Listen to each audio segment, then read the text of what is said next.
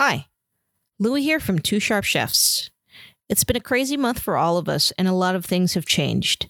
And while Lorraine and I are social distancing, we're also making the best out of our new situation and are working hard on new episodes that are more relevant to current events. We want to send our heartfelt thoughts to our hospitality industry family who had been adversely affected by this crisis. And we also want to give a shout out to all the cooks, chefs, and restaurant owners, as well as those who are helping our community. Thanks so much for showing up and doing your best. On behalf of both of us, if there's something you need us to share, please don't hesitate to let us know how we can help. The only way we'll get through this is if we stick together. In the meantime, here's an episode we recorded before the coronavirus pandemic with the awesome Jamie Tran, chef and owner of the Black Sheep. And at the end of the episode, stay tuned for a special update from Jamie. Thanks for listening, and as always, Lorraine and I got your back, and together we'll come out of this stronger.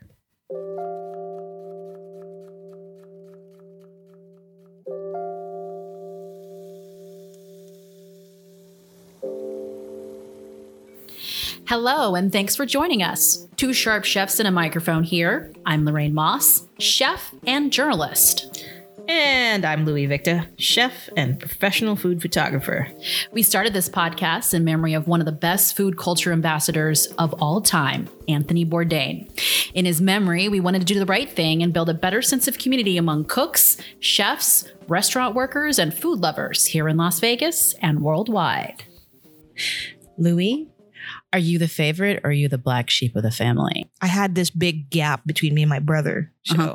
I kind of like grew up as an only child, but not an only child, you know? So So you're more like a favorite than a black sheep. I don't know. Uh, I feel like he grew up in another lifetime.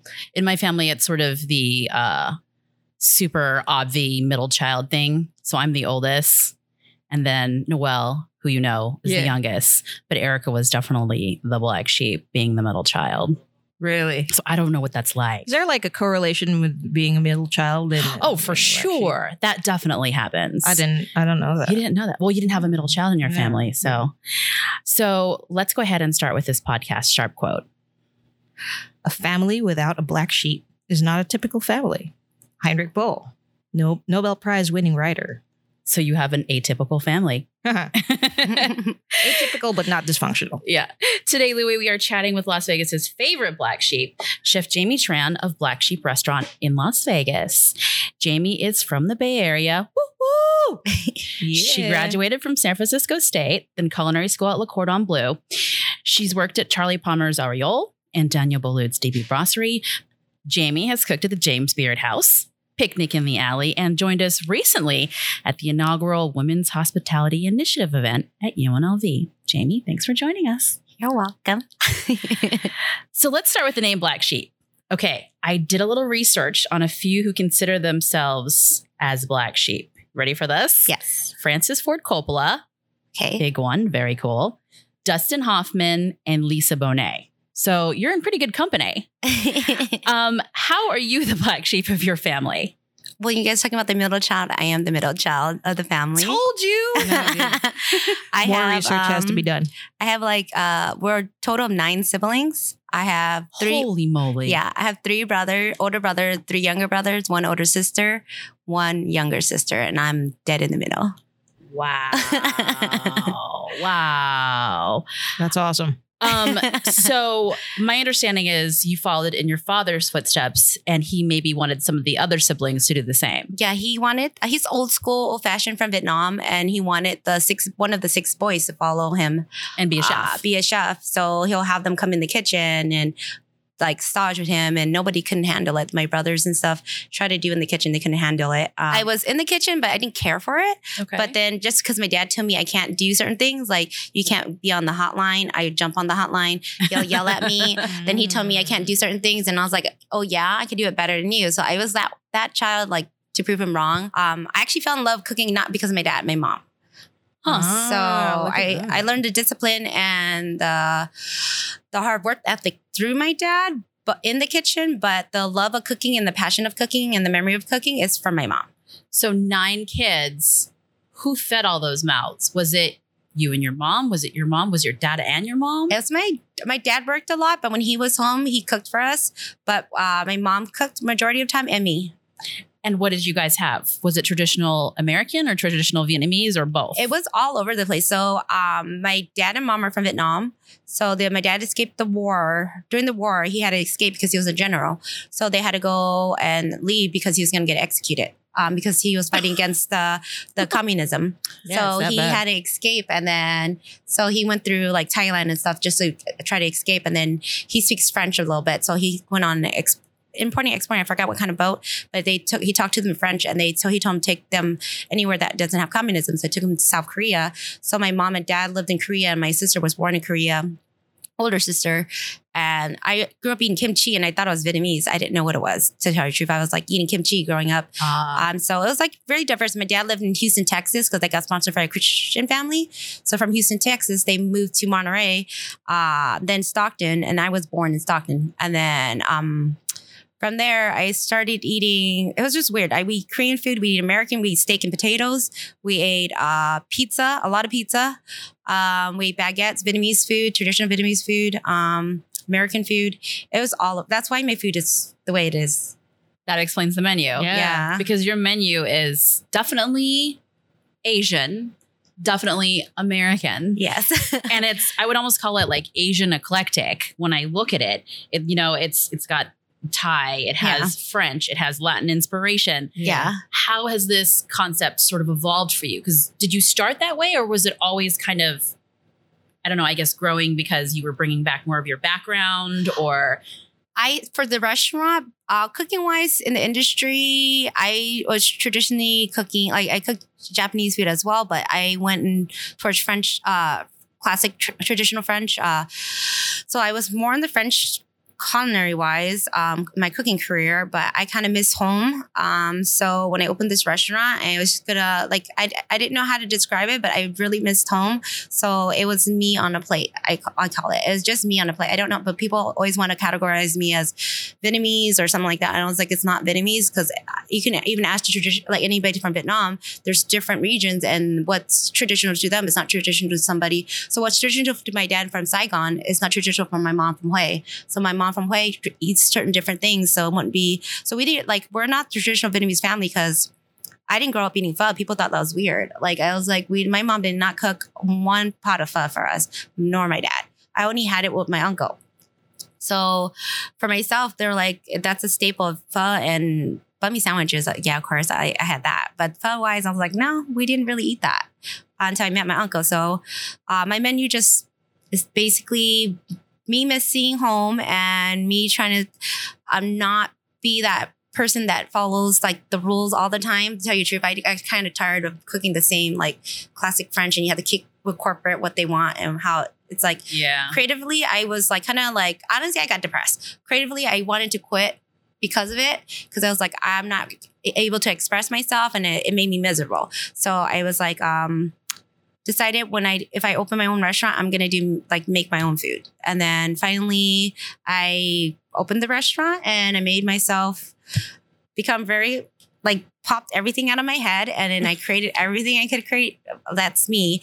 And, when people ask, now I'm like, it's just, it's me on a plate. I think that's where most of the chefs nowadays are going towards. Like Yes. you can't categorize us because we're, I I think our generation is a different breed. Right. Um, we are not like, just because I'm Vietnamese American doesn't mean I eat traditional Vietnamese. Like Yeah. I eat traditional what I grew up with. So it's just my journey. I always say it's my journey, my memories on a plate that I want people to experience, even though it gives me memories. I want to create some new memories for people who come here.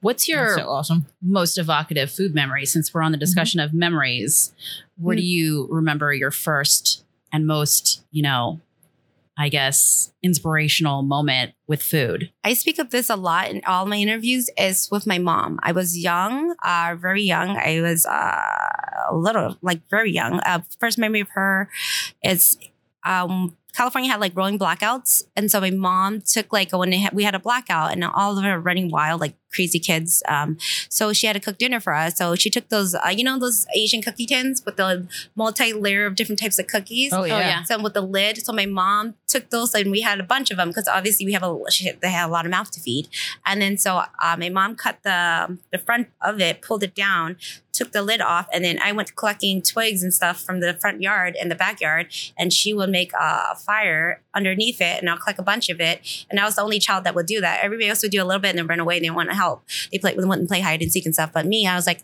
I'll help, I'll help Mama, and then I'll just do it. And then I'll sit there and she'll make a pot of rice. I remember it. It was like a pot of rice, pork braised pork belly. She made vegetables and she just like had it there. And I was like, that's when I realized uh, she loved us that much. So I, that's why I associate food and love. Aww. Aw. So love the, I remember the memory. smokiness. I remember just sitting there, like, you know, on the floor, just watching her cook and stuff. I want to talk a little bit about how unusual it is um, that you're in the position that you are, and it's so awesome that you are.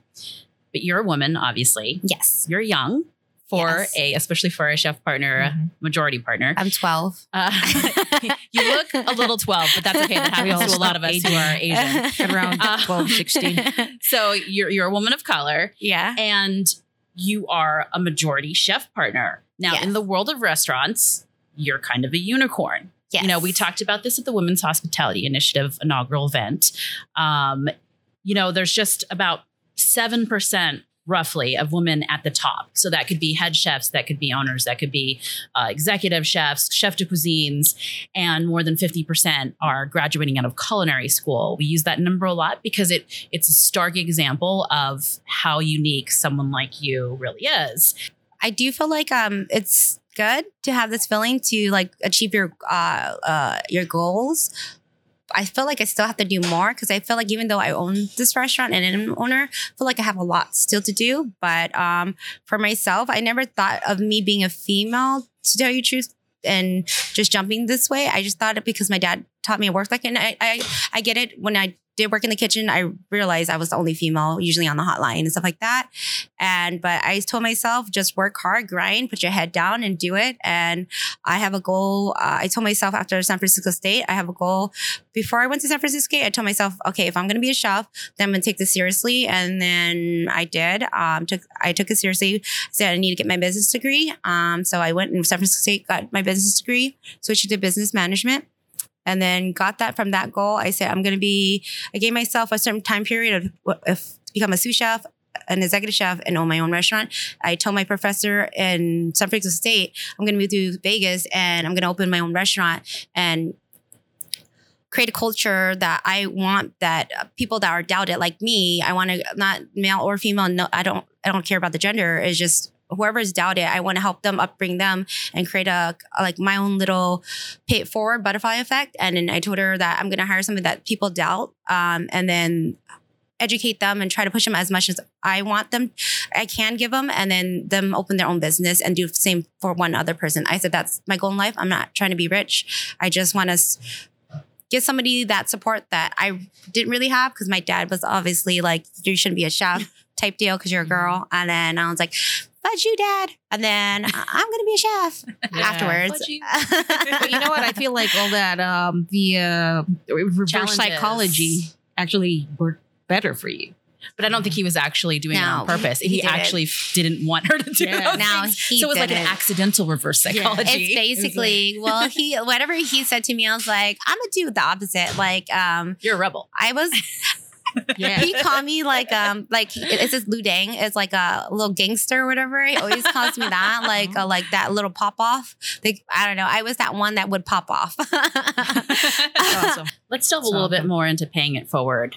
Um, your mentor brought you with him to DB Brasserie. yes, And now you've brought some of your staff to Yes. your restaurant to work here. yes. What does the culinary family mean to you?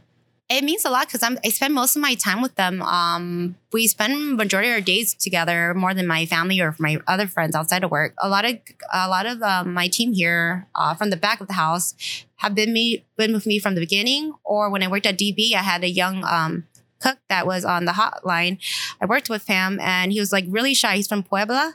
and he was really shy. And I have a lot of my cooks from Puebla. Like like that's where the um a lot of the like the Latin influence comes from too because they're ba- basically my family and I grew up with them and I ate like a mole with them. I ate tam- tamales, but in Yeah. California you eat a lot of Mexican food too. Yeah. So I ate a different type of Mexican food, but I ate more uh, poblano stuff here. Knowing them, but he was a young cook, and I, I mentored another young cook as well. I was teaching him, and um, I called him son because he was like he called me mom because uh, I was like, all right, I'll, I'll be your mom because you don't have a mom. So I was mentoring him while I saw my other uh, executive sous chef now. He was just a little hot line cook, like shy, holding his little sheet tray, setting up his kitchen, uh, his uh, line. And then he will stare at me teaching this kid how to do like pates and stuff. And then I said, you come here. And I started talking to him and then I started teaching him stuff. And then I started working with him a little bit more. And I knew he was shy. Then I, then we started bonding. And then I told him when I left uh, DB, I told him, I'm to open my own restaurant. I'm to call you. I said, You're more than a cook. Just know that. And then he said, Chef, you call me. I'll give my two weeks notice and I'll come with you. I called him. He gave his two weeks notice. He came with me. Uh, he started as a cook. And then I gave him the opportunity. Uh, he was young. He was 24, 23, 24 at the time. And then he's now like just turned 26 and now he's an executive suit. One of your former partners said that he knew you were going to be the right chef because of how you cooked for Family Meal. David Chang said the same thing about Christina Tosi. It sounds like uh, from your previous story that you are looking for the next Jamie Tran, that you are going to be helping the next Jamie Tran succeed, whether that's a man or a woman or whatever race they are, whatever, you know, whatever background they come from, you're looking for the next person to also push forward. Yes, I I felt I feel like that with all my staff member. I it's not just the back of the house, the front house as well. So I started taking more active role in the front. So I feel like anybody that I have like um that's under my roof, I want to encourage them, even if it's not in the the restaurant industry. It's just I I think about all the encouragement I can give them on what my knowledge and what I have to offer and see what it takes them. And uh, like a lot of people in this industry want to do this as a career and some people don't want to do it as a career. So i don't limit my like i'm not gonna help you because i don't know what you're doing because i have um, i have some servers that want to be a uh, nurse practitioner and their reasoning behind it and it's it, all relates. I it's their passion and i just relate everything to passion and i encourage them what i went through and uh, related to what they're going through even though it's a different field and for myself, it's not just find that next Jamie Tran. It's just finding that person to just encourage, to tell you the truth. Find that person to help somebody else. Um, because I'm a nut, so I don't think I would want to create another me. what kind of advice would you give to young cooks who are like moving up, you know, just like fresh out of culinary school with their Mercer knife bags and stuff? Honestly, for myself, like uh, to tell them, I would tell a young cook just if you're passionate about it, don't give up on your passion. Um, just put your head down, work hard, and just go for it. Like you're, I feel like um, if you're young, don't even if you're younger or older, just take the risk. You're gonna regret it. And if you don't take the risk, it's like it could be rewarding or not rewarding, but you'll never know. So don't don't take things for granted. Just push hard. If you're passionate about things, don't let anybody deter you from it. And I feel like um, with passion, there's creativity. And if you don't go for your passion, it honestly kills you.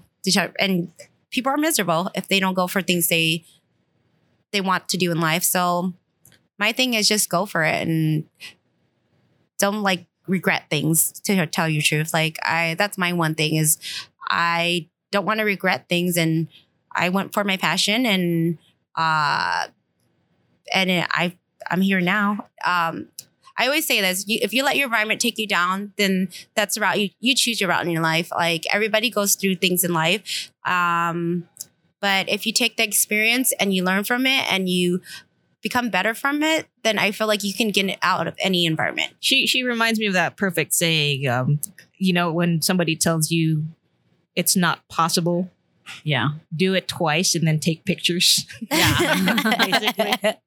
yeah. So, speaking of challenges, the last question I'm going to ask you is How are you challenging yourself right now? What are you working on? What's the future of Black Sheep? What's new and exciting Yes. coming? uh, for Looking. myself, like uh, just taking more ownership of this restaurant, I actually moved towards the front more. So I'm I'm challenging myself how to understand what the my front of house people are going through because I already have like my back house. I like obviously I am like we run like a we run like a family back there and same up here but i don't understand what they're going through. And it's like that child you don't understand so you want to understand that child. So i'm like playing volleyball with my child right now it's in the front. So i'm like um trying to understand front. I'm actually understanding the gm position and i'm i can enter toast uh, i can make the menus i can enter buttons i can adjust buttons i do like cash outs i do all that stuff. I don't think most chefs do that so i'm doing that. That's very smart. um, Um, I'm um, bussing tables. I'm hosting. People call me a host. There's like that host is so nice. They're like, oh, my servers will laugh. Oh my god, that's the chef and owner. You're like, yeah, but what do you think about the food? Because that's me too. I usually don't say anything. I just like, hi. I hope you. I hope you like the food. If not, the door's right there. Right. I'll say things like that. No, but pay the um, check first before you walk out that. Sometimes I, I want to be like my dad because my dad's like crazy. Like if a guest in like the food, he'll say like, "Can I say some bad words on this or no?" you could say whatever you want. Oh, okay. My dad would say like "fucking you," and like I would crack up. like he'll like "fucking you," sit, get out here, and then I'm like, you know, I wish I was gonna. Ha- I have a version like that. I was like, I want my own ten seater. I want to be that Asian lady that come out all crazy, like "fucking you." That's awesome. I would love to see that. I would too. I would pay good money for that. I would get out of here. God damn it. That's Um, my dad. on the food side of the future, are you working on something right now in food that you can talk about a little bit, or you know what you want to explore next? Uh, food wise, I do want to do a lot of projects, but I believe in the philosophy. Um, I'm not that rabbit. I'm that turtle. I take my pace, my time. I feel like you build a foundation, you build something here. I still feel like I need to build the front and the whole. I want my whole restaurant to be, um, at. I feel like if I uh, build a great foundation and I leave it, it the standard doesn't go down. And I don't want anybody, um, my guests that are locals, and that's why I went off the strip is to cater and build a, a, a community in Vegas that my professor said I couldn't do. Um, just for myself, I don't want to neglect that. So for myself, I do have so many ideas and projects, and I've been approached by investors and all this, and people wanting to do projects with me, um, not just in Nevada, like in New York and uh, Chicago and Florida. I have people from LA, West Hollywood, and all that wanting to in San Francisco investors wanting me to do things. Um, I just say no because honestly, uh, my thing is for now, I don't want to do that. It's because I want to build that foundation here. It's that time on the fly with Jamie Tran from Black Sheep. 60 seconds rapid fire questions starting right now. What's always in your fridge? Um, cheese, Best tool for your job. um, knife, Cat or dog person? dog, Most inspirational chef. um, Chef Vincent. Who's Chef Vincent? He's my uh, mentor. Ah. Dream place to travel and eat. Um, California. Childhood food craving. Um, banh mi sandwich, Guilty pleasure. Dorito chips, After service snack. Dorito chips, Uh, favorite alcoholic beverage. High West. How do you relax? Um, I watch uh, Office. Your dream job. Um, oh, I want to be like a, a charity. Uh, what's that, those uh, philanthropists? I can't say it. The charity people. Oh, philanthropist? yeah. I, I, like, I, me English no well. um, philanthropist for what? I love like um I love helping people. I wanna Keep going. I wanna help like uh like again people like minority people like people who, who live in challenging environments and I want to help them uh like again in a bigger picture not just in the chef world I want to help people build their own business. Yay. All right. Jamie Tran with Black Sheep. Thank you so much for joining us. Two sharp chefs and a microphone signing off. Thanks for listening to Two Sharp Chefs and a Microphone. We love subscribers almost as much as we love food. If you like what you heard, please subscribe, rate, and review. And check out Two Sharp Chefs, that's with a number two, on Instagram and Facebook, as well as our WordPress blog. Email us with any questions and ideas at twosharpchefs at gmail.com. And Louie, we stream new episodes every Monday on iTunes, Spotify, Radio Public, and Stitcher. It's been a pleasure. We're 86th. Till next week. And as promised, here's Jamie Tran telling us about her awesome takeout and curbside pickup options. So our hours are from our operation are from 11 a.m. to 8 p.m. Um, we're doing this whole takeout uh, type of um, order because I want to support my staff. I want to make sure they're. I'm trying to support them as much as I can give them some hours that they can have some income that's coming in, and any profit that's made off of each day, we're going to actually just give it straight to the, our employees. Um, we just want to make sure we maintain this restaurant when it when we get through this little rough time, um, and actually have our employees not um, go through difficult times as best as we can.